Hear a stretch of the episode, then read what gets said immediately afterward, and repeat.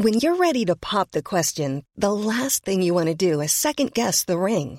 At Bluenile.com, you can design a one-of-a-kind ring with the ease and convenience of shopping online. Choose your diamond and setting. When you find the one, you'll get it delivered right to your door. Go to Bluenile.com and use promo code LISTEN to get $50 off your purchase of $500 or more. That's code LISTEN at Bluenile.com for $50 off your purchase.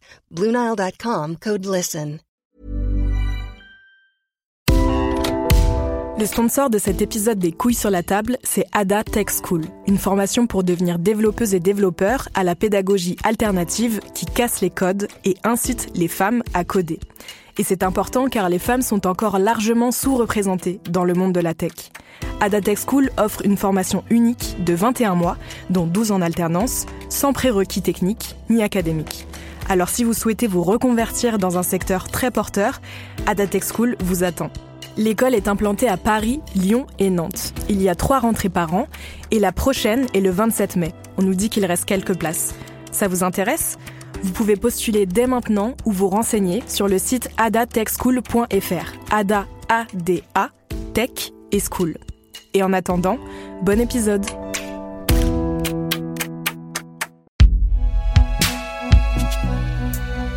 Et si jamais tu te demandes, c'est fait par Binge.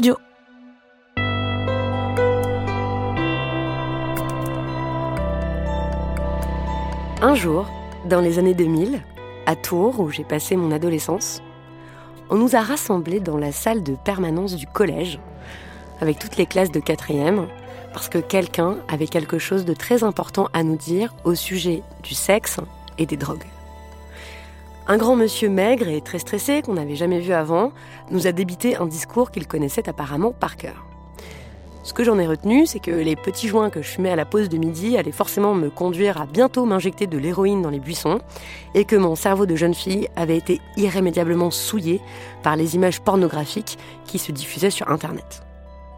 À un moment, le monsieur a carrément dit La masturbation, c'est très dangereux. Et je me souviens avoir explosé de rire. D'ailleurs, en sortant, je me suis empressée d'aller recopier cette phrase au Posca bleu fluo dans les toilettes des filles, assortie d'un petit commentaire. La masturbation, c'est très dangereux, surtout avec une râpe à fromage. Les couilles sur la table, épisode 87.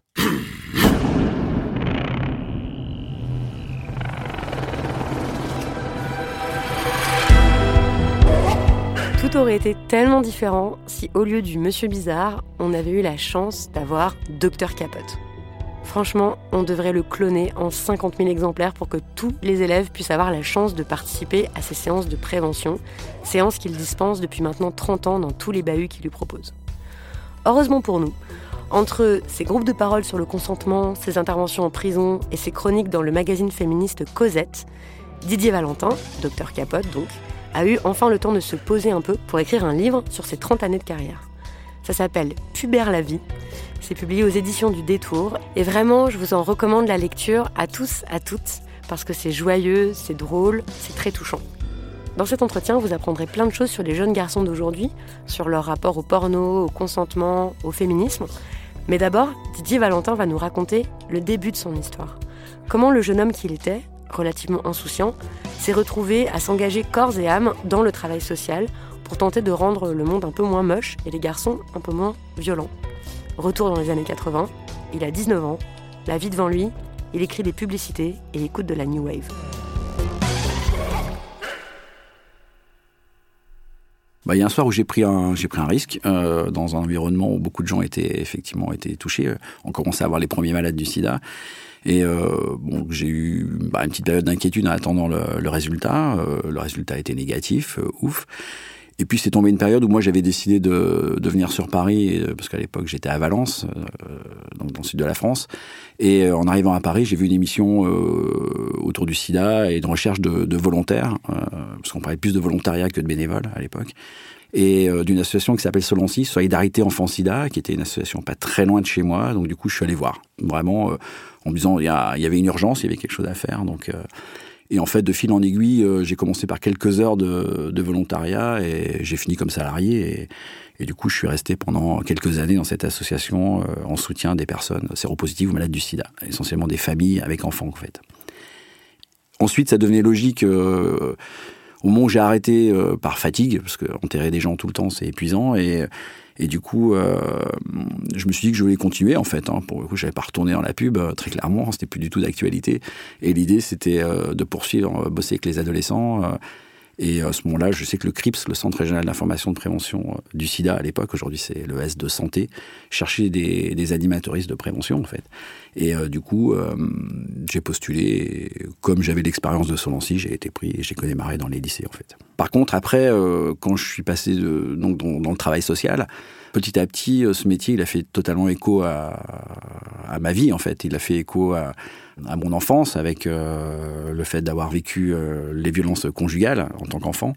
Donc ça a fait écho, euh, bien évidemment, sur, sur les relations, sur l'état des relations, et bosser ça avec les jeunes, c'était un révélateur en fait j'ai un devoir de mémoire vis-à-vis de ma mère et je trouve que ça venait un petit peu euh, limiter cette culpabilité de ne pas avoir agi quand tu es enfant sur les violences conjugales, euh, quand tu les vois et tu les vis. Donc là, j'agissais réellement. Donc euh, je crois que là-dessus, ça m'a fait du bien. Et puis j'ai une fille aujourd'hui et c'est vrai que pour le coup, j'ai aussi un devoir d'avenir. Je dis souvent ça, tu vois, le devoir de mémoire, le devoir d'avenir. Et je trouve que ce boulot aujourd'hui, où on travaille beaucoup plus sur les questions de relations, sur les violences sexistes et sexuelles, qu'au départ où c'était quand même plus les infections sexuellement transmissibles et une, une prévention dite hygiéniste. Hein. Aujourd'hui, je trouve que c'est hyper parlant euh, dans mon parcours et, euh, je pense que ça se justifie pleinement en fait. On ne peut pas continuer comme ça, c'est-à-dire qu'on ne peut pas toujours entendre ces histoires de violences euh, sexistes, sexuelles, conjugales, qui sont toujours massivement le fait des hommes, sans y réfléchir. C'est-à-dire que moi, ça m'a amené à réfléchir aussi, moi, à ma posture, est-ce que j'allais reproduire ou pas ça? Ce que vous racontez, c'est que votre père était boucher et votre père était violent avec vous et avec votre mère alors, il était violent dans les, surtout dans les paroles avec nous, pas forcément physiquement, euh, quoique quelquefois, si oui, on a tendance à refaire un peu le match. Mais euh, oui, oui, bien sûr, euh, nous, la violence a été quotidienne en fait chez nous. Donc, donc moi, j'ai aucun, mais vraiment aucun bon souvenir d'enfance à partager avec mes enfants en fait. Et donc, ensuite, vous devenez travailleur social et vous faites de la prévention auprès des jeunes dans les lycées. Est-ce que vous pouvez nous raconter comment ça se passe aujourd'hui, une journée banale pour vous, euh, quand vous êtes appelé dans un établissement? Qu'est-ce qui se passe? En ce moment, c'est particulier. Moi, j'attaque mes animations en reparlant de ce qui se passe aujourd'hui en Belgique, où il y a des personnes qui attaquent euh, la vie affective et sexuelle. Enfin, du moins, les animateurs, animatrices qui travaillent sur la vie affective et sexuelle. On a un gros retour réac, euh, orchestré, on sait par qui, hein, globalement, euh, les ultra-religieux, euh, l'extrême droite, les masculinistes aussi qui n'ont pas du tout envie que les jeunes filles soient conscientisées à tout un tas de choses. C'est allé jusqu'à des écoles un peu incendiées, hein, enfin pas un peu incendiées même. Et puis surtout des, sur les réseaux, énormément de messages négatifs par rapport à notre travail et surtout qui disent des fake news, hein, comme quoi on déshabillerait les mômes très jeunes, on, leur, on les inviterait à se masturber, etc. Donc systématiquement, en ce moment, je rétablis la vérité sur ce qu'on va faire, sur ce qu'on fait, sur ce qu'on a déjà fait, et euh, bien pointer du doigt que ce qu'ils peuvent voir sur les réseaux ou ce que peuvent dire éventuellement leurs parents, c'est des fake news. Ensuite, euh, là, on peut attaquer vraiment la, séance de preuve. Et moi, j'attaque euh, depuis quelques années par la question du genre, parce que je trouve que c'est hyper important d'être inclusif tout de suite. Dans la pièce, j'ai des jeunes que je connais pas, je viens d'arriver, donc voilà, j'ai l'ensemble du groupe, je les regarde un petit peu dans leur posture. Comment vous sentez d'ailleurs? Comment ça sent une atmosphère de classe au, bout de tant d'années là? Vous avez un, des radars quoi. Vous, vous sentez. Enfin, qu'est-ce que vous pouvez sentir par exemple? Ouais, alors on peut toujours se tromper. Hein. Il y a des fois, tu arrives, tu vois euh, deux mecs qui sont un peu chauds et tu te dis ouais, bon eux, ils vont être euh, pendant toute l'anime, ils vont euh, ils vont me prendre la tête. Puis en fait, pas du tout. Au contraire, ils sont moteurs. donc on peut encore se tromper. Mais bon, on sent quand même, on sent quand même si une classe, il y a déjà une il y a une bonne dynamique de groupe ou s'il y a des tensions, s'il y a des groupes, la meilleure qui s'installe déjà. Il y a énormément de classes où tu as les filles d'un côté, les garçons de l'autre. Dans le dans le fameux U que j'essaye de faire quand je peux, parce que c'est pas toujours le cas. C'est très coupé en deux en fait. Ça, ça dépend pas de l'âge. Non, après moi je vois quand même des âges assez proches parce que je fais quand même euh, globalement le plus quatrième, troisième, seconde, première quoi. Donc euh, c'est pas si éloigné que ça. Donc du coup, si on retrouve quand même pas mal ça, finalement pas énormément de mélange et les classes où il y a un vrai mélange, tu dis ah tiens quand même il y a une dynamique de groupe un peu différente quoi. Donc euh, je trouve que les cinq premières minutes elles sont assez importantes pour tester un petit peu la manière dont ils s'installent, les postures qu'ils peuvent avoir, les mecs qui prennent plein de place, qui sont en mode manspreading, ceux qui en prennent moins, ceux qui se mettent tout au fond, qui se cachent, puis on dit mais non on a fait un il faut que tu te rapproches. Enfin voilà quoi. Donc, euh, donc ça donne une petite idée un peu des choses quoi. Et après, vous attaquez la preuve. Ouais, et après j'attaque effectivement par, euh, moi je projette tout de suite euh, la licorne du genre et euh, bah, je m'appuie dessus euh, pour parler de l'identité de genre. Et depuis quelques temps, j'avais lu un truc intéressant, j'en parle avec eux, cette histoire de sentiment intime en fait. Parce que cette histoire d'identité de genre, ils sont confrontés des fois à, au regard des adultes, des parents, qui sont pas toujours au fait de la non-binarité, de la fluidité. Ce qui est logique, c'est très récent en fait hein, pour, euh, pour les adultes. Parce que quand on dit vous projetez la licorne du genre, dire que c'est un outil pédagogique euh, très utilisé par plein d'associations euh, qui explique la différence entre identité de genre, expression de genre, Ouais. orientation sexuelle, Mhm. je sais pas si je m'en souviens bien, et Orientation aussi euh, émotionnelle. Orientation émotionnelle. ouais, émotionnelle, sentimentale. Ce qui est bien, de faire la différence aussi entre le, le sexuel et le sentimental à une, à une période où on peut être très amoureux, euh, ressentir des choses et pas avoir forcément envie de passer à l'acte. Ça permet aussi de parler de la sexualité avec le A privatif. Euh, voilà, donc cette identité, je passe quand même du temps en disant qu'aujourd'hui, bah, les identités de genre sont plus figées comme avant. Et ça, c'est quand même énorme, c'est une liberté incroyable. Et c'est vrai que hum, parler du sentiment intime, c'est leur faire comprendre que s'ils ont un sentiment intime, bah, personne ne peut le remettre en question en fait. donc vous leur parlez tout de suite d'identité de genre, et à la fois, pendant ces séances de prévention, vous devez parler de plein de sujets différents. C'est-à-dire, vous pouvez pas parler de tous les sujets à chaque fois. Non. Donc vous parlez, vous pouvez parler de pornographie, vous pouvez parler de consentement, vous pouvez parler de même de prostitution. Comment ça émerge les sujets Comment vous choisissez ce dont vous allez parler Moi, j'ai depuis quelques années, j'ai quand même un fil euh, parce que l'idée, c'est quand même d'arriver, euh, de parler, d'évoquer le consentement. Donc, il faut que je garde, j'ai ce fil en tête où quoi qu'il arrive, on va évoquer le consentement et surtout euh, les rapports de domination euh, dans la vie affective et sexuelle. Mais l'idée, c'est quand même si quelque chose émerge au milieu de la discussion, euh, ne jamais laisser de côté euh, une question ou un sujet qui est abordé par les jeunes. C'est la priorité en fait. Dans leur réflexion, entre deux mots, on peut aussi leur poser la question. Il me semble que j'ai entendu ça. Est-ce que c'est vrai ou pas Est-ce que t'es pas en train de nous parler là de porno ou de prostitution ou de euh, ou tout un tas d'autres sujets euh, d'infections sexuellement transmissibles ou autres Et là, on peut rebondir en fait. Vous dites, ok, on parle d'abord d'identité de genre. Ça, c'est ce que vous commencez à faire. Avec euh, soit la licorne du genre, soit vous expliquez dans le livre avec des post-it sur euh, c'est quoi les avantages d'être une fille, c'est quoi les avantages d'un garçon, d'être une personne euh, non binaire. Et comment ensuite vous basculez sur le sujet du consentement et ou de la domination euh, qui peut exister dans les relations affectives. Bah, en partant de cette question du genre, on travaille forcément les stéréotypes de genre et, euh, et tout ce qui est euh, normes de société en fait. Euh, à quel moment on est prisonnier d'un rôle qui, est- qui est clairement dé- défini quasiment dès la naissance? Euh, moi, il y a des jeunes qui me disent, bah voilà, moi si un jour j'ai un fils, faut qu'il fasse le projet Mbappé, c'est-à-dire qu'il soit foot, quoi, qu'il fasse, qu'il fasse du foot. Faut qu'il fasse le projet Mbappé. Ouais, c'est le projet Mbappé. Ouais, c'est, ça, ça rapporte beaucoup, je crois. Donc c'est aussi ça. Aussi, il y a une projection aussi sur l'argent. Mais et puis aussi, je leur dis, bah ok, très bien. Mais si ton fils te dit à 5 ans ou 6 ans, bah, bah j'ai très envie de faire de la danse classique. Et là, en général, euh, il y en a beaucoup qui vont dire, ah non, c'est pas possible, quoi, parce que tout de suite la projection de traverser euh, la ville avec son gamin en collant pour la- l'accompagner euh, jusqu'au jusqu'au club de danse, c'est pas du tout la même chose qu'accompagner son fils en, short et crampons au stade de foot, très clairement, quoi.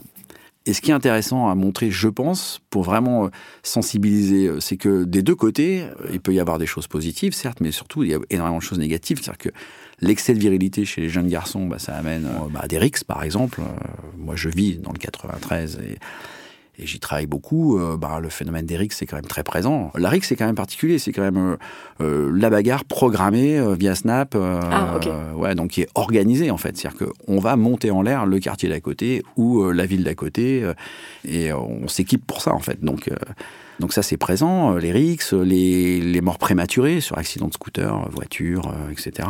Euh, Les prises de risques sur produits qui sont plus fortes chez les mecs plus jeunes. Les filles consomment, mais ensuite, euh, plus tard. Produits euh, stupéfiants, en fait, par exemple. Je pensais euh, essentiellement... euh, alcool, drogue, euh, enfin l'alcool est une drogue, euh, cannabis, euh, avec des jeunes qui se déscolarisent par exemple. Le cannabis est souvent minimisé, mais il y a quand même pas mal de jeunes qui se déscolarisent quand ils sont des gros consommateurs de cannabis. Donc là, on fait la réduction des risques. Les incarcérations, moi je bosse un peu en prison euh, dans les quartiers pour mineurs, et franchement, il y a que des mecs, quoi, quasiment. Quoi. On sait, Lucille Pétavin a écrit son bouquin effectivement sur le coût de la masculinité, 96,4% des détenus sont des hommes. Donc ça, c'est quand on dans tout ça, ils sont, ils sont quand même touchés. Ils, se rendent compte qu'effectivement, cet excès de virilité, peut, il peut peser, d'autant plus au collège, chez des jeunes, par exemple, qui aiment pas le foot, qui n'ont pas envie de se confronter euh, physiquement tout le temps avec les autres. Dans un deuxième temps, moi, je travaille aussi sur effectivement la séduction, et ça, c'est vraiment, je trouve, que c'est hyper compliqué à leur faire comprendre, mais ça, c'est important de le travailler. c'est comment le corps des filles est objectivé et sexualisé dès la puberté, quand effectivement leur corps change, les fesses, les seins. Ça, c'est un truc que nous, les mecs, on vit pas. Notre corps peut être sexualisé quand on est jeune dans le cadre de la pédocriminalité, mais ensuite, euh, dès qu'on grandit, ça disparaît. Euh, là où pour les filles et les femmes, ça va perdurer en fait. Et je trouve que ça, c'est l'idée, c'est d'essayer de créer de l'empathie pour ce qui se passe chez les jeunes filles à ce moment-là. Et ça passe par ce côté, quand, as, quand ils voient une vidéo sur TikTok de deux filles de 12-13 ans euh, qui filment leurs fesses et leurs seins, etc., au lieu de les traiter de putes, se dire, euh, elles répondent, comme eux, quand ils postent des vidéos où ils font des zéros arrière avec leur T-Max, elles répondent à des injonctions, en fait. Donc là, vous parlez des jeunes garçons, parce qu'en fait, dans tout le livre, le questionnement, c'est quand même aussi bah, qu'est-ce qu'on fait de cette masculinité? Est-ce que c'est possible de fabriquer des alliés? Qu'est-ce qui se passe dans la tête des jeunes garçons? Et tout ça, c'est passionnant d'ailleurs, hein, parce que je pense que vous avez un accès à ce qui se passe euh, dans leur tête, à leurs imaginaires, euh, à ce qu'ils disent et tout, auquel peu de gens ont accès finalement. Les profs n'y ont pas accès, les parents n'y ont pas accès. Enfin, c'est quand même très très rare, quoi, et assez euh, unique en fait comme position. Bon, et vous dites que bah, vous, voulez leur expliquer des choses aussi sur la physiologie, sur l'anatomie des femmes, et vous écrivez, ils ont autant d'engouement pour la contraception, les règles, les pertes, l'hymen ou le vagin que pour le jour du Seigneur le dimanche matin sur France 2. Alors maintenant, je, travaille beaucoup sur le, partage de la charge contraceptive et entre autres euh, les sensibiliser au fait qu'aujourd'hui il y a des outils. Alors je leur sors le slip euh, thermique, le fameux remont de couille toulousain, euh, parce que d'abord c'est ludique, ça met un peu un peu de fun, plus que l'Andro Switch qui est un très bon outil. Hein, mais c'est vrai que le, le Switch, juste pour expliquer aux auditeurs qui connaissent pas, donc c'est un anneau qui est pas commercialisé pour l'instant parce qu'ils n'ont pas eu l'autorisation de mise sur le marché, mais qui est le même principe de la contraception testiculaire donc qui vise à faire remonter la température des testicules afin d'arrêter la production de spermatozoïdes. Ce qui n'empêche pas ni les érections ni l'éjaculation, ça arrête la production de spermatozoïdes. Ouais, cela diminue fortement, ce qui fait qu'on est contracepté. C'est-à-dire que la spermatogénèse chute en fait, euh, et parce que les, testicules en remontant gagnent 2 degrés en fait, et c'est mécanique en fait, hein, c'est mécanique naturel. Euh, Donc des fois vous leur sortez le slip là, des fois voilà vous décidez que bon bah vous allez leur parler de charge contraceptive, de partager la charge contraceptive, que c'est pas que aux filles euh, de prendre en charge ça, que eux aussi ils ont des responsabilités s'ils ont des relations hétérosexuelles. Donc vous leur sortez le slip. L'idée c'est déjà de leur poser la question est-ce qu'ils connaissent des moyens de contraception masculin, enfin pour les personnes qui ont un pénis, la capote c'est acté, très bien, ça veut pas dire qu'ils la mettent, mais bon, ils, la connaissent. Mais après, ça s'arrête là. Et du coup, il, pose des questions sur la pilule pour homme. Bon, la pilule pour homme, on l'attend toujours, hein, c'est quand même l'arlésienne. Mais en même temps, est-ce que les mecs sont prêts à acheter une pilule? Est-ce qu'on va mettre sur le marché quelque chose qui se vendra pas? Ça, c'est une vraie question. Et puis ensuite, ça permet aussi surtout de leur faire comprendre qu'aujourd'hui, il y a de plus en plus de jeunes femmes, et probablement quand ils sont dans une sexualité active ou dans un couple ou euh, dans une relation un peu plus stable, euh, peut-être que euh, bah, ils vont rencontrer des filles qui vont dire écoute, ça suffit, moi j'ai plus envie de prendre la pilule. J'en ai un peu ras-le-bol et c'est à ton tour aussi d'utiliser un moyen de contraception. Donc c'est déjà les sensibiliser, je me fais aucun doute. Je tire pas de plan sur la comète, il n'y a aucun des mecs que je vois qui a 15 ans va aller se fabriquer son slip contraceptif. Non, mais au moins, ils sont un peu au courant, quoi. Mais voilà, l'idée, c'est vraiment ça. C'est, sur le fond, c'est le partage de la charge contraceptive. Les hommes peuvent aussi se contracepter. Et être maître aussi, ça, ça leur parle aussi, être maître un peu aussi de leur contraception. C'est-à-dire que cette idée de, euh, attention, tu peux être père, qu'on leur dit assez rarement, finalement. Sauf que vous, vous leur dites ça avec, euh, parce que vous utilisez plein de petits scénarios pour euh, provoquer la discussion. Donc, un des scénarios, vous racontez dans un des chapitres, c'est de dire, alors voilà, imaginez que à 8 heures du matin, votre copine vient vous voir euh, avant les cours au lycée et vous annonce qu'elle croit qu'elle est enceinte. Qu'est-ce que vous faites? Qu'est-ce qu'ils répondent en général? Ah ben, En général, ils courent. ils disent je cours. Ouais, ils courent, ils courent tous. C'est le moment euh, Forrest Gump. Euh, bon, après, c'est un peu de la vanne aussi, c'est un peu de la provo. Ils courent même très loin. Il y en a qui disent ah, moi, je, cours jusqu'à l'aéroport, je retourne au bled et on voit plus quoi. Donc ils repartent, ils repartent dans leur campagne, ils repartent n'importe où, ils courent autour du périph'. En tout cas, ils se barrent. Puis là, après, on travaille derrière. c'est fou. C'est comme la première réaction, c'est fou quoi. Mais bon, ok. Bah ouais, ouais, ouais, ouais. Bon, après, il y a un peu de jeu aussi derrière tout ça. Puis, je leur dis, bon, attends, il y a quand même. Je vous ai dit, votre copine vous dit, je crois que. Est-ce qu'il n'y a pas quelque chose déjà à vérifier? Euh, donc, euh, bah, qu'est-ce qu'on peut faire? Où on peut aller? C'est là où on peut vérifier déjà s'ils connaissent euh, les centres de planification, le planning familial. normalement, ils l'ont eu en quatrième, mais il y en a plein qui ont oublié. Donc, on refait un petit topo du coup sur qu'est-ce qu'un centre de planification, le planning familial, qu'est-ce qu'on peut y faire, etc les différents tests effectivement de grossesse. Et puis euh, surtout, ça permet de, se dire, on accompagne ça en fait, on accompagne ce questionnement en fait. Euh, et euh, qu'est-ce qui se joue à ce moment-là? Pourquoi il y a cette peur en fait? Et en fait, la peur qui revient le plus, c'est mes parents vont me tuer. Si j'annonce à mes parents que bah, ma copine est enceinte, euh, ça va être une catastrophe. Quoi. À cet âge-là, c'est peut se comprendre. hein. Pour le coup, ils ont cette angoisse-là. Il y a un autre scénario que vous utilisez en classe, c'est l'histoire de la barque avec GG. Est-ce que vous voulez bien nous raconter, comme si on était en classe avec vous, ce qui se passe avec GG et sa barque? C'est une de nos collègues au CRIPS qui nous avait amené ce scénario. Euh, moi, je l'utilise beaucoup, il m'a il m'a vraiment plu. Pour parler de consentement. Pour parler de consentement. Donc, du coup, c'est l'histoire de, de Abby, euh, qui est d'un côté euh, du fleuve.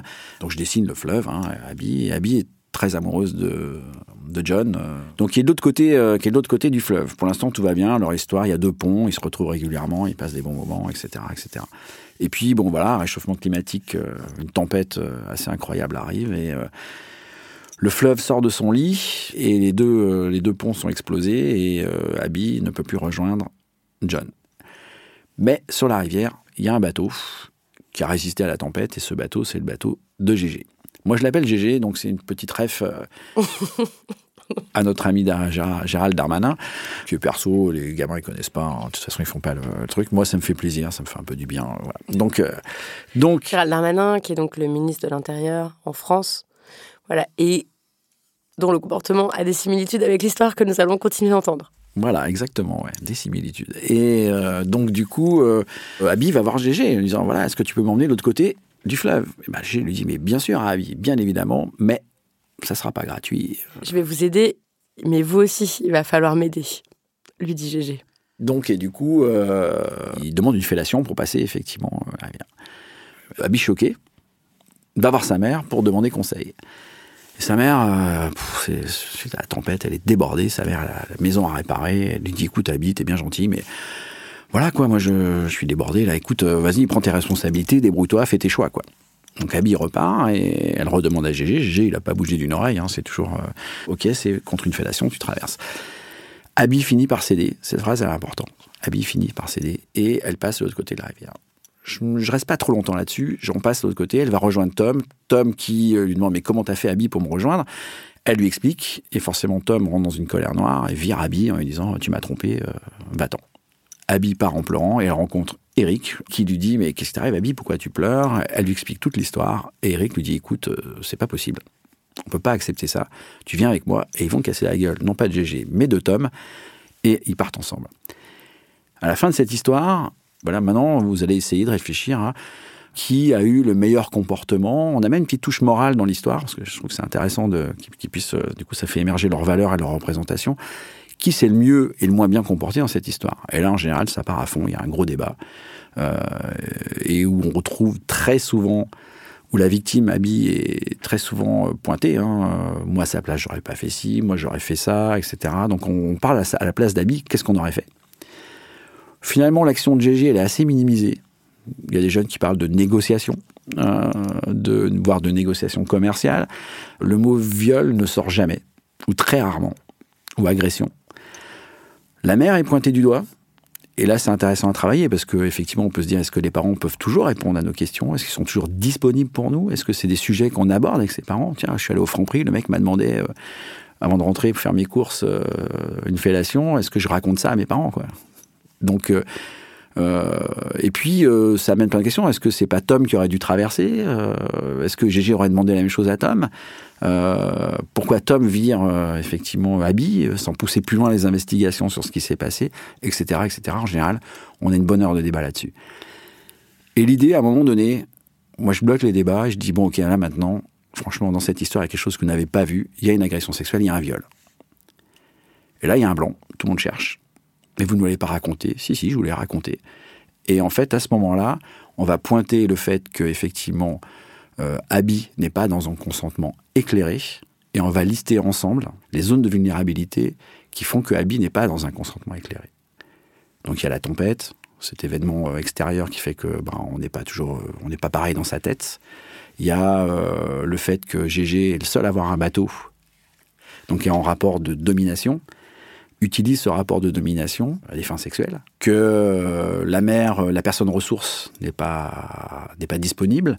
Et je termine, je conclus par un petit film de 64 secondes que j'ai trouvé sur un site canadien qui est silencieux, il n'y a pas de musique. Et je trouve ça c'est pas mal parce que ça, ça permet de bien de se concentrer avec des phrases qui sont projetées autour de la culture du viol.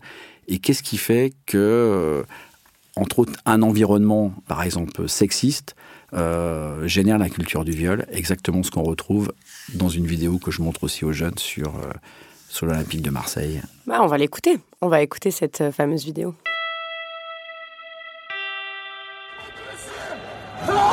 Oh, ce petit capitaine de l'équipe de France T'imagines Deschamps comme il est Il n'avait pas de dents, frérot. Et ta mère, elle a sucé comme une chienne. Ta mère, elle a sucé comme une chienne. Comme une grosse chienne. Qu'est-ce que c'est ça? Et pourquoi vous leur passez aux élèves? En fait, je suis tombé dessus sur TikTok et je me suis dit, euh, j'ai téléchargé direct, d'ailleurs j'ai bien fait puisque la personne l'a enlevé après. Euh, et je me suis dit, c'est, il y a plein de trucs à bosser là-dessus. C'est-à-dire que nous, on nous envoie faire de la preuve toute l'année euh, sur l'égalité. Et en fait, dans un stade de 80 000 personnes, on laisse un type qui est le capot, hein, le, le chef des, des ultras, c'est lui qui est censé mettre l'ambiance. Donc déjà, ça pose la question de l'ambiance quand même. Parce que là, juste pour situer le contexte, c'est un match de foot? C'est un match de foot à Marseille, dans le au stade Vélodrome. Ok. Et c'est un plan un peu large d'une tribune avec le capot qui est au-dessus de tout le monde avec un micro et qui hurle ça euh, autour avec les gens qui le filment, qui rigolent, euh, qui trouvent ça génial. Quoi. Ok, donc c'est le chef des supporters ultra de l'OM. Ouais, c'est celui qui est censé mettre l'ambiance. Ok. Alors déjà, moi j'aime bien rebondir là-dessus, je leur dis, bah voilà, c'est quand même une ambiance géniale. C'est-à-dire que si on organise un mariage, c'est sympa de l'inviter quand même, d'avoir un mec qui, d'avoir un mec qui hurle euh, dans son micro, euh, ta mère elle suce comme une grosse chienne, ça va être très sympa, c'est une bonne soirée quoi. Euh, donc déjà, ça pose la question de l'ambiance. De- Effectivement, quelle, quelle, quelle vision une on a bonne de- ambiance. Ouais. Ouais, de la bonne ambiance. Donc le type, quand même, attaque donc la mère d'un joueur, une femme. Donc au début, il dit que tout le monde c'est une pute et tout le monde le sait. Il attaque la sexualité des femmes, le fait de sucer, mais pas sucer n'importe comment, sucer comme une grosse chienne. Hein. Donc le type balance, euh, moi je parle d'injure à caractère sexiste, euh, voire même d'outrage sexiste, dans une enceinte euh, publique, et c'est repris par tout le monde. On bosse déjà sur les mots, l'impact des mots. Les jeunes sont quand même pas mal assez sidérés. Et puis ensuite, euh, c'est un peu comme le rap en fait. Ils écoutent des fois plein de trucs, puis quand on sort les mots, euh, quand on les sort du flow en fait, dans ce coup ils disent ah ouais, il a quand même dit ça. Euh, c'est un peu pareil là. C'est-à-dire que quand on est dans l'ambiance, j'imagine qu'on monte avec, on se dit c'est trop drôle. Et puis en le prenant du recul, on se dit mais quand même c'est violent quoi. Et ensuite, ce qui est intéressant à bosser, c'est la posture, parce que le mec est au-dessus de tout le monde, il est torse nu. Donc déjà, on peut travailler sur le rapport au corps, c'est-à-dire que le mec se permet de nous imposer sa nudité dans un espace public, euh, là où si une fille ou une femme le fait, les réactions ne seront pas les mêmes. Donc ça, euh, enfin, ils le disent, ils l'amènent, hein, moi je l'amène avec eux en fait. Et puis la deuxième chose, c'est qu'il est au-dessus, donc c'est vraiment la position du mal alpha. Donc le mal alpha, c'est compliqué d'aller le chercher, mais par contre, autour, c'est les mâles complices.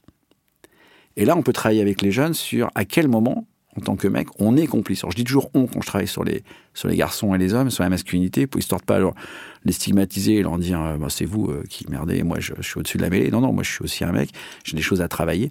Et donc je leur dis on. À quel moment on est dans une masculinité complice? Et en fait, on cherche des, des exemples. Et ils en trouvent, hein, il y en a. hein.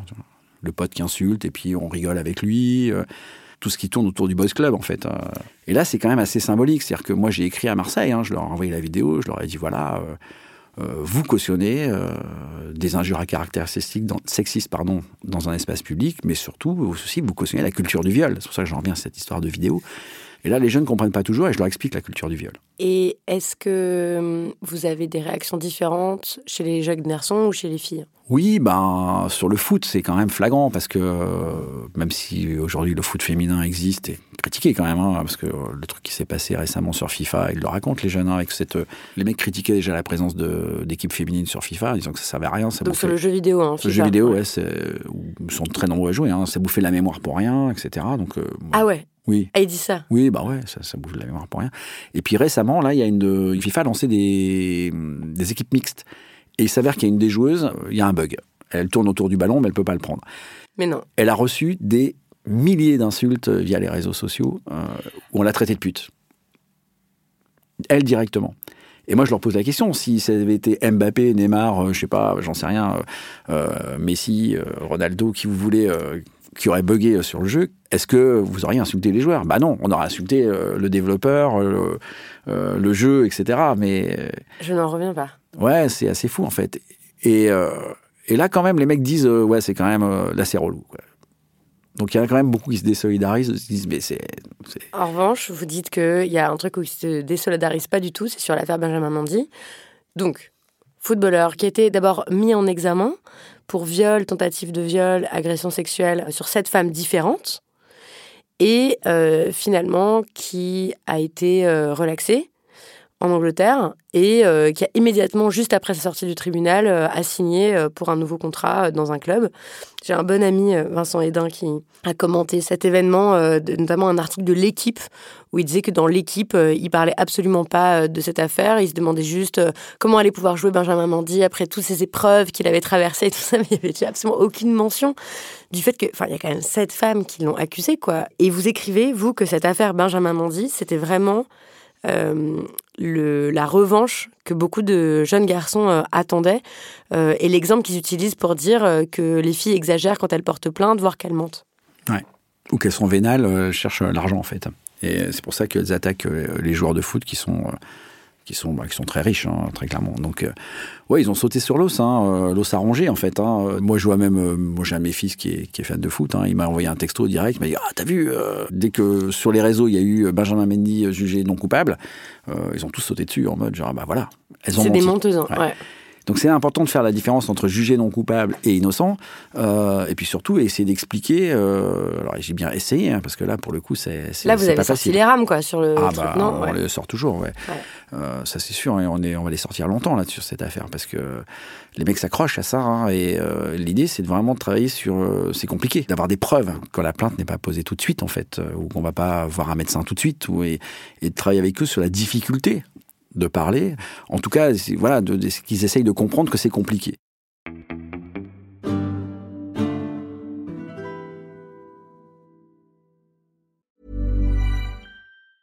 In the market for investment-worthy bags, watches, and fine jewelry, Rebag is the answer.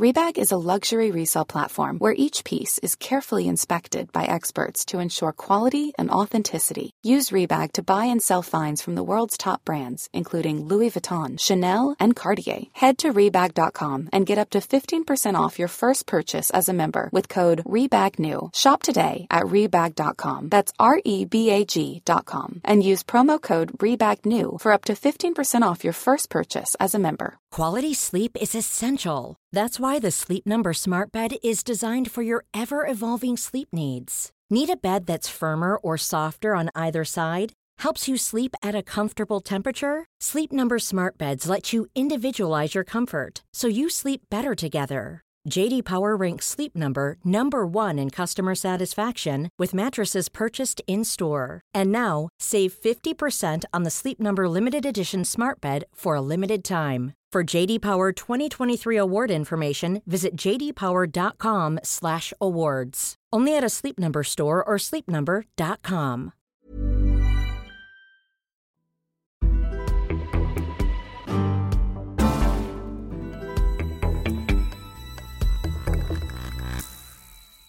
Sur l'homophobie, euh, on a quand même fait, puisqu'on pour le relier au foot, hein, on a organisé quand même deux coupes du monde d'affilée, euh, donc des événements mondiaux dans un sport le plus populaire qui existe, dans deux pays extrêmement LGBTophobes, la Russie et le Qatar. Et moi, franchement, pour le coup, sur le terrain, enfin pas que moi d'ailleurs, on a tous vu euh, une montée très forte d'un discours euh, homophobe, transphobe, euh, LGBTphobe, euh, décomplexé. Ah ouais Euh, Au moment des Coupes du Monde Ouais, vraiment. Ça se voit comment? Ben, c'est-à-dire que c'est dit plus directement. C'est-à-dire que tout de suite, des fois, ils ont dit Ouais, bon, c'est bon, les homosexuels, il y en a marre, ça suffit. On les voit trop sur les réseaux, euh, il y en a que pour eux, euh, etc., etc., etc. Qu'est-ce que vous répondez quand on, vous entendez ça dans les classes? J'essaie de faire le lien entre toutes les discriminations, parce que certains ou certaines d'entre eux sont, touchés par les discriminations. C'est là où on peut avoir un volet un peu plus intersectionnel. quoi. C'est-à-dire que on peut avoir des jeunes, par exemple, qui peuvent être touchés par l'islamophobie, qui est très présente en ce moment, euh, par le racisme, par euh, le sexisme et par le classisme, classe sociale. Et du coup, l'idée, c'est de, de voir avec eux que ben, on est souvent euh, choqué par quelque chose qui nous concerne. Ça renvoie des fois au fameux sale PD que les jeunes se renvoient tout le temps, toute la journée dans les couloirs, dans les cours de récré, où tu leur dis sale PD, c'est homophobe. Ils disent mais non, c'est un petit code entre nous, on rigole, c'est pas méchant. Ok, parce que peut-être que c'est un code entre vous, mais ce code il s'exporte pas. C'est-à-dire que si moi je suis homosexuel, j'ai votre âge, je, passe ma journée avec des mecs qui se traitent de sale PD, est-ce que je me sens bien à votre avis? Et là ils se rendent compte, ils disent ouais quand même c'est peut-être un peu violent, etc. Dans le livre, parce que vous dites que vous, vous êtes athée, mécréant, pas croyant. Vous dites, vous avez eu votre lot d'obligations à la con avec le daron, donc euh, maintenant, euh, c'est non. C'est un truc assez euh, constitutif, quoi, de qui vous êtes. Et à la fois, cette question de la religion, elle s'invite quasiment tout le temps dans les séances de prévention, et pas que la religion musulmane d'ailleurs. toutes sortes de religions. Et vous dites que ça, par contre, vous avez vu le fait religieux qui a monté quoi, en, en 30 ans d'intervention dans les, dans les classes. Comment vous avez mis de l'eau dans votre vin? Comment vous vous êtes arrangé de, ce fait-là? Quelle est votre attitude maintenant euh, par rapport à, ces questions euh, religieuses? Quand vous dites y a beaucoup de jeunes qui vous disent bah non, ça ma religion l'interdit, etc. Comment vous réagissez euh, face à ce type de remarques? Je trouve que c'est là où la professionnalisation de notre boulot elle est importante. Quand je suis en mode professionnel, je mets de côté le personnel. Et en mode professionnel, de toute façon, euh, je dois accompagner effectivement toutes les sensibilités. Et, euh, et si les jeunes veulent parler de religion parce que ça fait partie de leur identité, on va en parler. Euh, oui, moi c'est vrai que je suis pas croyant, qu'il y a plein de choses que je trouve assez violentes dans les discours autour de la religion. Ça justifie plein de choses, mais bon après, la manière de vivre la religion, elle est très large. C'est-à-dire qu'il y, a des jeunes qui peuvent avoir des propos assez radicaux. Euh, en plus, la religion, euh, c'est identitaire aussi. C'est une manière de créer une communauté, d'être ensemble euh, et de s'y retrouver en fait. certains jeunes vont me dire plus facilement qu'ils sont musulmans que français. Alors ça énerve énormément Pascal Pro et ses potes, mais quand même, l'air de rien, c'est leur réalité en fait. C'est que cette communauté-là, elle est plus présente pour eux, elle est plus forte. ils s'y retrouvent plus facilement que dans une société où très souvent on les discrimine en fait, on les oppresse. Donc donc c'est à prendre en compte. Maintenant, après, c'est la deuxième temps, c'est quelle lecture ils ont de la religion. Alors c'est pas la religion elle-même, c'est la lecture qu'ils en ont. Bah, en même temps, vous parlez du dieu des ados, quoi. Vous dites, euh, c'est pas comme le dieu des adultes. Attends, je vais retrouver la, la, citation. C'est euh, Je fais référence ici au dieu des ados, celui qui s'invite dans mes séances de prévention, capable de grandes leçons de morale, le bédo au bec ou la capote en poche. Bah oui, c'est-à-dire que les ados, c'est toujours le grand écart en fait. C'est-à-dire qu'ils vont avoir un discours très radical sur euh, la virginité parce que dans leur religion, euh, là-dessus elles sont toutes d'accord, je crois. Euh, il faut être vierge au mariage et c'est important parce qu'il faut être pur, etc., etc. Et puis en même temps, ils viennent chercher des capotes à la fin parce qu'ils sont dans une sexualité active et qu'ils seront pas vierges au mariage. donc là, sur ces discussions-là, c'est plus voir qui a la pression. Euh, dans les sujets souvent qui arrivent dans les discussions, dans vos animations, il y a la pornographie.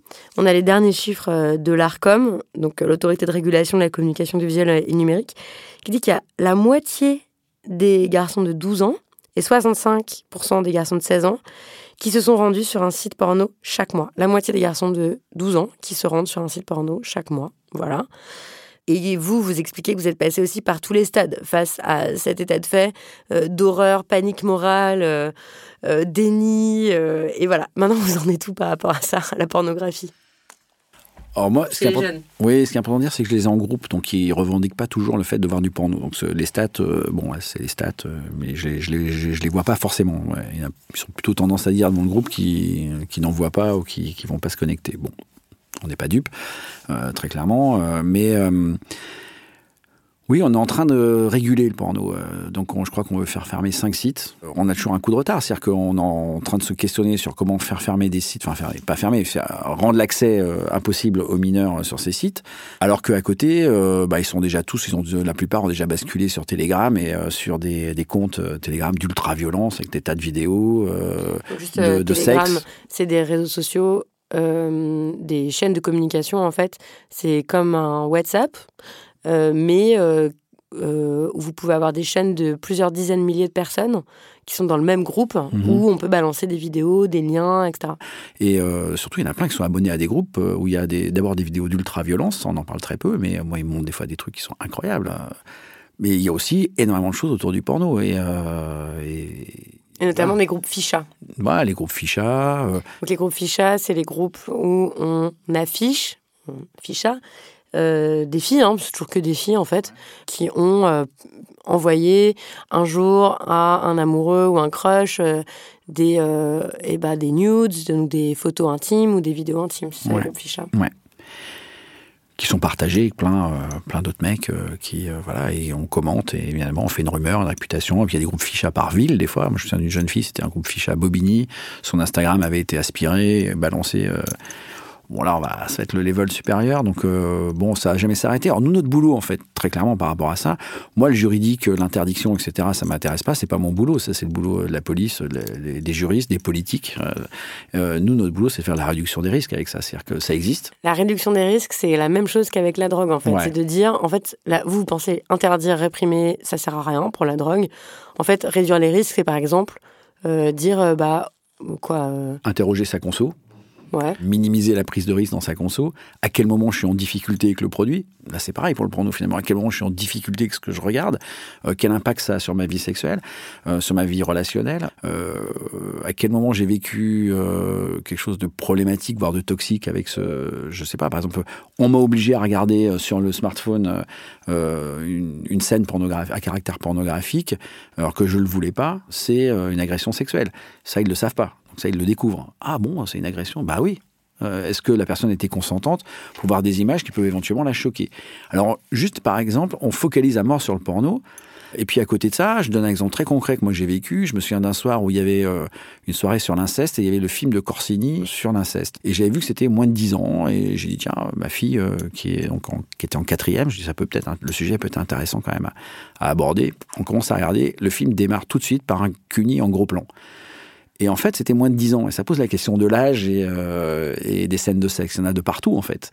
Donc, c'est euh, cibler le porno, ok, très bien. Bien évidemment que l'accès au porno pour des gamins de primaire, on peut se dire, au secours.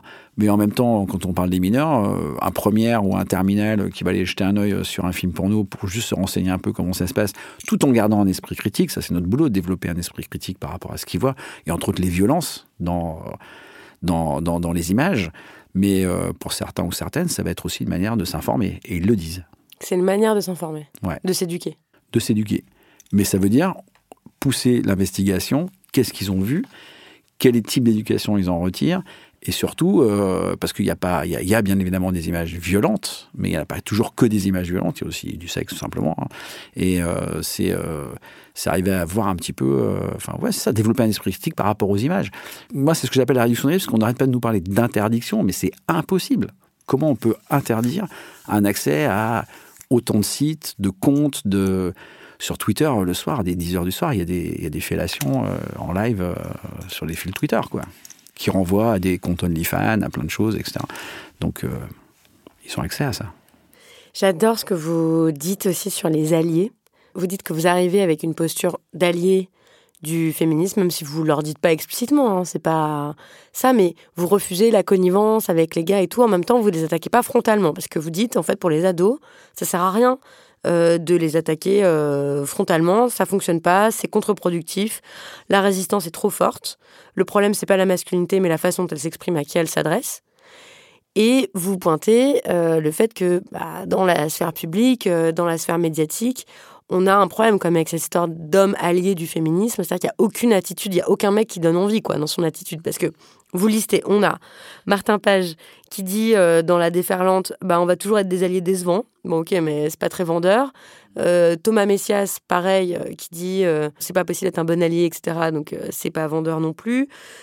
Francis Dupuy-Léry, qui est un universitaire québécois, qui a écrit un petit guide de disempowerment pour hommes pro-féministes que moi je donne toujours à lire parce que je trouve qu'il résume tout bien. Mais en fait, vous dites que c'est incompréhensible quand on connaît pas le vocabulaire féministe et que il y a même des conseils qui sont donnés qui sont complètement contre-productifs aussi. Par exemple, il dit, voilà, notre devoir en tant qu'allié des féministes, c'est de euh, surveiller les autres hommes et de se désolidariser de leur comportement toxique. Bah ça, si j'explique ça aux jeunes, ils vont dire que c'est un truc de balance en fait de faire ça. C'est pas possible. Donc euh, comment on s'en sort avec cette histoire de c'est quoi être un bon allié concrètement sur le terrain quand on veut en parler à des adolescents qui sont pas spécialement féministes? Ouais, c'est c'est pas simple. C'est vrai que tout ce qui est euh, dit, montré, écrit, euh, je trouve, euh, bah c'est cible quand même des, des personnes qui ont déjà conscientisé pas mal de choses. Donc c'est comment on peut leur traduire ça en fait. C'est-à-dire que le fond est intéressant, mais comment on peut la traduire ça? Je parlais d'empathie tout à l'heure. Effectivement, ça peut être ça, ça peut être une des solutions, c'est provoquer de l'empathie effectivement par rapport aux violences que peuvent subir les autres. C'est-à-dire que donc sortir de son fameux point de vue situé et aller essayer de comprendre ce qui se joue chez les autres.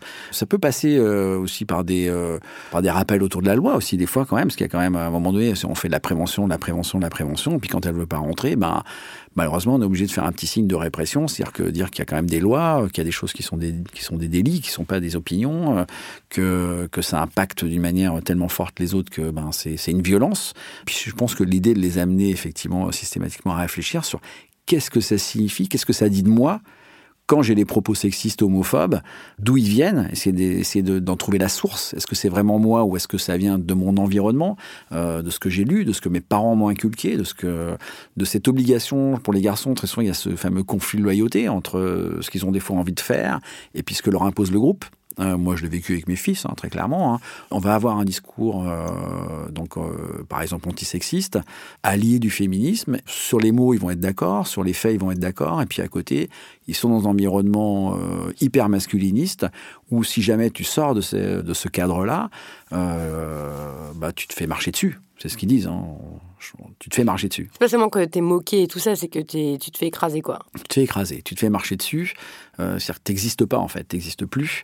Et c'est là où c'est compliqué, parce que je trouve que, euh, que si t'avances sur un petit groupe ou sur une ou deux personnes, ils sont quand même plongés dans un environnement euh, autour d'eux qui n'est pas forcément au même niveau de conscientisation, et c'est celui-là qui va gagner, qui va l'emporter en fait. C'est exactement ce qui se passe dans un stade de foot. Je pense qu'il y a peut-être plein de mecs, si on leur montre la vidéo qu'on a vue tout à l'heure, ils vont dire ah, c'était n'importe quoi, mais quand ils sont dedans, ils seront embarqués. Oui, c'est la masculinité complice. Exact. Ça arrive que vous sortiez de séance complètement découragé oui, ça arrive, hein, bien sûr. ça arrive des fois. Tu, tu... D'abord parce que des fois j'ai l'impression d'avoir été à côté de la plaque et ça arrive, euh, ça arrive, ça peut arriver. Hein euh, de ne pas avoir euh, attrapé la dynamique de, de, classe, de pas les avoir euh, emmenés là où un petit peu euh, où j'avais envie qu'ils qu'ils aillent en termes de réflexion, non pas en termes d'idées, je suis pas là pour les convaincre de quoi que ce soit, hein, mais oui, oui, ça arrive, et puis des fois où des séances où j'entends des choses assez violentes tout ça, cet ensemble de, choses fait que, ouais, il y a des moments où en fin d'année, moi, je suis, je sens que je suis un peu fatigué, ouais, émotionnellement, en fait. Vous dites que vous n'êtes pas du tout religieux, mais en même temps, à vous lire, toutes ces chroniques-là et, la façon dont vous parlez de votre travail, le, fait que, en fait, vous avez. Moi, je trouve qu'il y a une espèce de, de foi, en fait, quand même. De foi dans l'humanité. Il y a quelque chose donc, qui n'est pas religieux, mais de l'ordre du spirituel, quand même. Dans l'idée que vous consacrez tout votre temps, votre énergie, votre patience à réexpliquer encore et encore les mêmes choses, euh, à y trouver du sens, à le faire avec enthousiasme, à, à pas lâcher l'affaire. Mais qu'est-ce qui vous tient? Qu'est-ce qui fait que ça tient, quoi? Ouais, euh, on peut parler un peu de nourriture spirituelle. Hein, vraiment, moi je dis que ce boulot me, nourrit, donc euh, il me nourrit forcément intellectuellement, spirituellement, Ouais, ça fait plus de 20 ans que je vais dans les établissements scolaires. S'il faut être à 8 heures du matin à l'autre bout de l'île de France, j'y suis, quoi. Et c'est là où je dis souvent, on fait pas tout à fait le même boulot que la prévention sur Instagram ou sur YouTube. C'est-à-dire que euh, on fait du aller vers, en fait. Donc, euh, Vous faites du quoi? Du aller vers. On va vers les personnes. Ah ceux qui sont sortis du circuit, ceux qui, ceux qui vont, qui sont pas abonnés à des comptes Instagram ou euh, des chaînes YouTube sur ces sujets-là, en fait. Ou qui n'écoutent pas les podcasts. Parce qui les écoutent pas non plus, parce qu'ils les connaissent pas, ça les intéresse pas, et c'est pas du tout leur environnement, en fait. Donc ça, c'est complémentaire. En fait, ces deux préventions-là sont complémentaires. Ce qui me fait un peu peur, c'est qu'on euh, a tendance à aller plutôt vers du bot et de l'internet uniquement parce que ça fait des économies de personnes sur le terrain. Donc je me méfie un peu euh, de ça parce que il y a des comptes Instagram fabuleux avec plein de choses qui sont dites dedans, mais en même temps, une fois qu'on a fait le tour de tous ces followers et c'est essentiellement des femmes en plus, les autres, on en fait quoi? On va les chercher où? L'avantage, c'est que nous, on va quand même sur le terrain, on va chercher ceux qui forcément sont pas forcément sensibles au sujet au départ. Donc on vient, on vient un peu les bousculer sur leur sur leur représentation. Moi, j'y crois parce que, hum, je l'ai dit tout à l'heure, devoir de mémoire, devoir d'avenir aussi pour euh, les jeunes générations. Et puis surtout, moi, ce qui m'aide beaucoup, c'est que je suis un peu un énervé euh, sur le monde et sur, euh, sur les discriminations et sur les injustices. Et si j'avais pas ce boulot, moi, j'en connais des gens qui politiquement sont hyper énervés devant leur, devant leur ordinateur, devant, on les voit, hein, qui, postent des trucs. et l'avantage d'être dans l'acte au quotidien, c'est-à-dire de vraiment agir et d'avoir en face de moi des personnes avec qui je vais travailler et sentir les choses qui bougent, euh, qui évoluent, qui reculent aussi, mais qui réévoluent, etc. Ben, ça me, ça m'empêche, je pense, d'être dépressif. Les personnes qui travaillent justement sur le, sur, sur, ces questions-là sont quand même essentiellement des femmes. C'est quand même la réalité. Moi, je bosse qu'avec des femmes quasiment. Et souvent, on en parle avec mes collègues et c'est vrai que moi, mon point de vue situé euh, de mec, si genre hétéro, plus de 50 ans, donc quand même, euh, globalement, le, mec qui a priori est quand même quand même un peu la personne à sniper. Euh, Blanc. Blanc.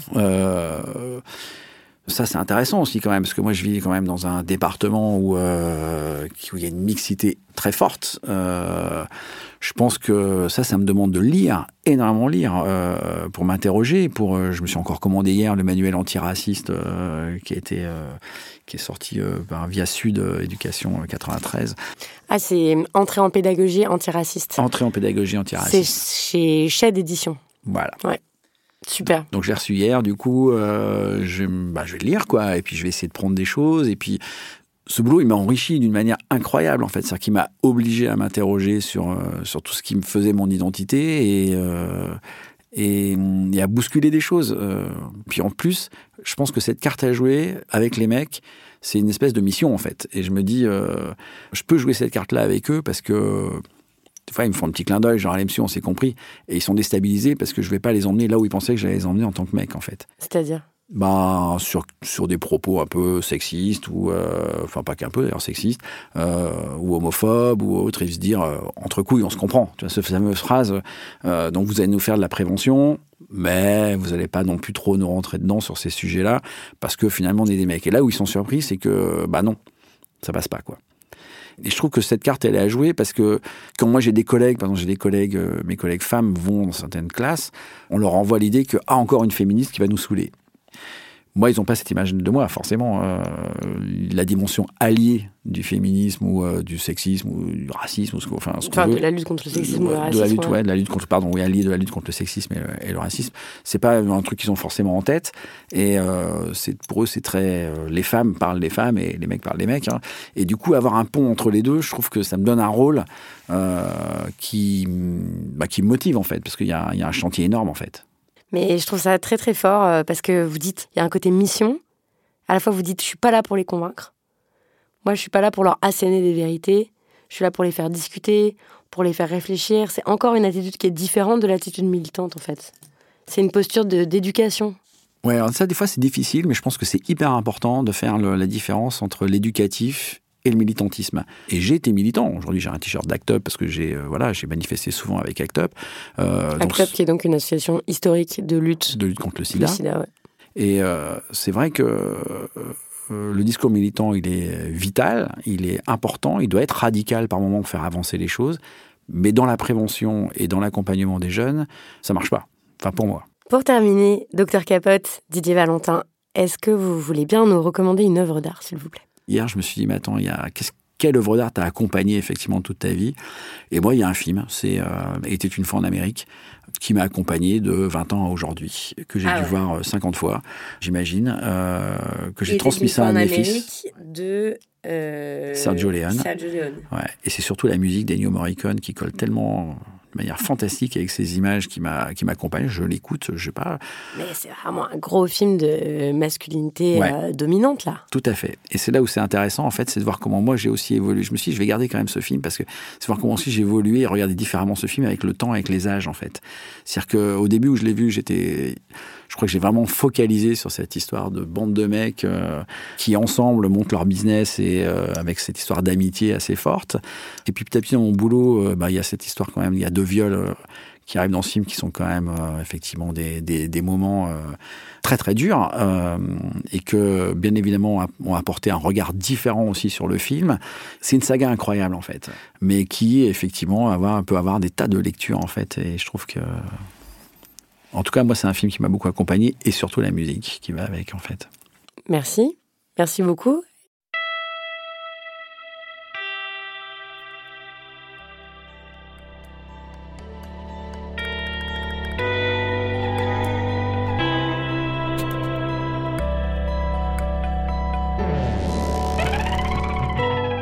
Merci beaucoup à Didier Valentin pour son temps et sa confiance. Je redis ici la grande admiration que j'ai pour son travail.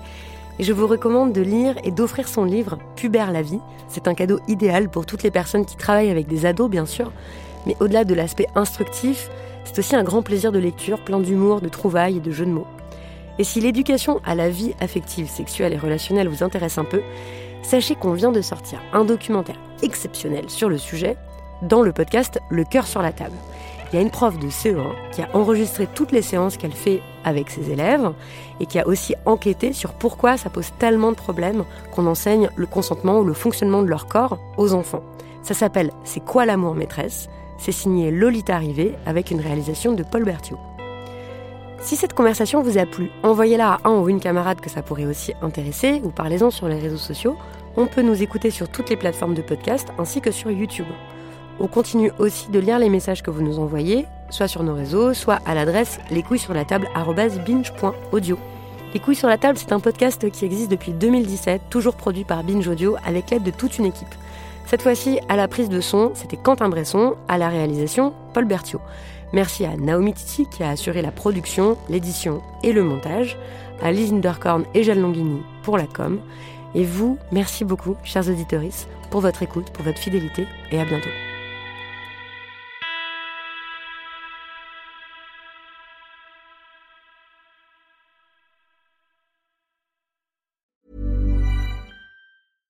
Selling a little or a lot? Shopify helps you do your thing however you cha-ching. Shopify is the global commerce platform that helps you sell at every stage of your business. From the launch your online shop stage to the first real life store stage, all the way to the did we just hit a million orders stage.